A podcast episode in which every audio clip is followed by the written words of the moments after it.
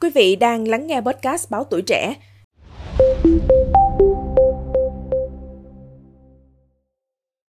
Quý vị thân mến, kỳ nghỉ Tết Nguyên đán đã bắt đầu. Du khách từ thành phố Hồ Chí Minh có nhiều lựa chọn du lịch giờ chót, không nên bỏ lỡ, vừa hấp dẫn, vừa tiết kiệm thời gian và chi phí di chuyển. Ngay sau đây xin mời quý vị và các bạn đón nghe.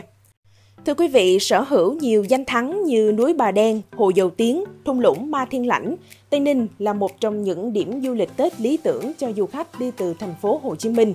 Với khoảng cách chỉ chừng 100 km và 2 giờ di chuyển từ trung tâm theo quốc lộ 22. Đến Tây Ninh, một trong những trải nghiệm được nhiều du khách yêu thích phải kể đến chinh phục nóc nhà Nam Bộ, đỉnh núi Bà Đen cao 986 m và hành hương chiêm bái cầu an lành, may mắn tại hệ thống các chùa núi Bà lưng chừng núi và quần thể văn hóa tâm linh trên khu vực đỉnh núi. Khu du lịch núi Bà Đen dịp Tết Nguyên đán này sẽ chào đón du khách với không khí tưng bừng của hội xuân núi Bà Đen kéo dài suốt tháng Giêng, một trong những lễ hội lớn nhất và được người dân Tây Ninh cũng như du khách thập phương đón đợi nhất trong năm.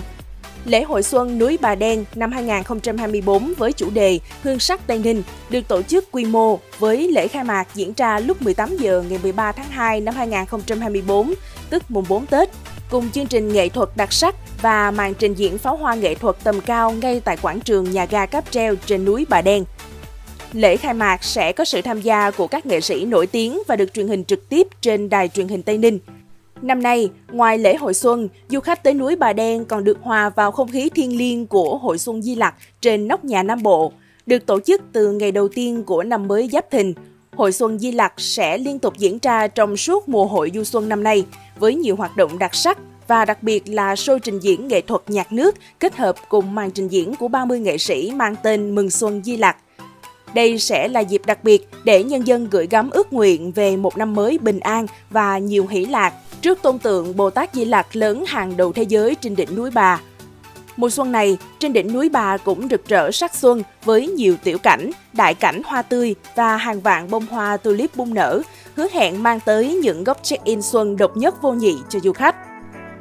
Một trong những điểm đến gần thành phố Hồ Chí Minh được yêu thích nhất mỗi dịp cuối tuần và lễ Tết phải kể đến biển Vũng Tàu.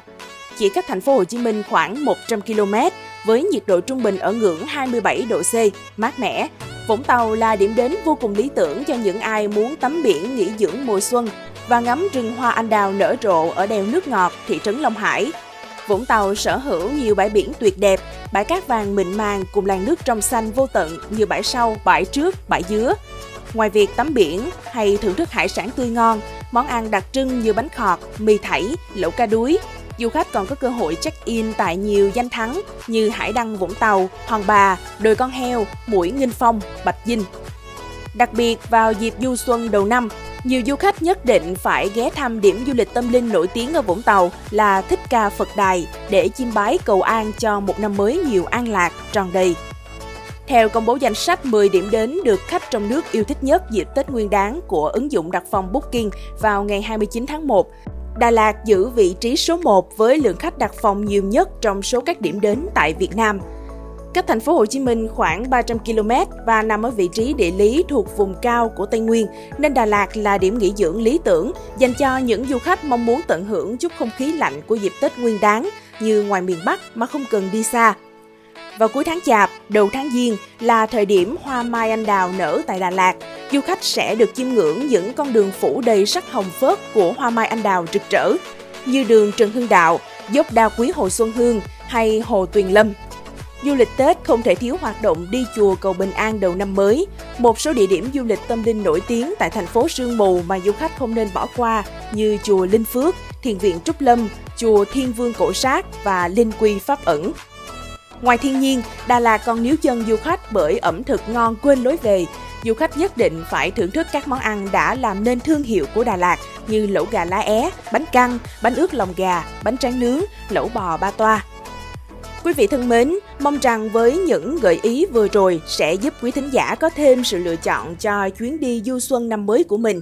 Cảm ơn quý thính giả đã lắng nghe số podcast này. Đừng quên theo dõi để tiếp tục đồng hành cùng với podcast Báo Tuổi Trẻ trong những số lần sau. Còn bây giờ, xin chào và hẹn gặp lại!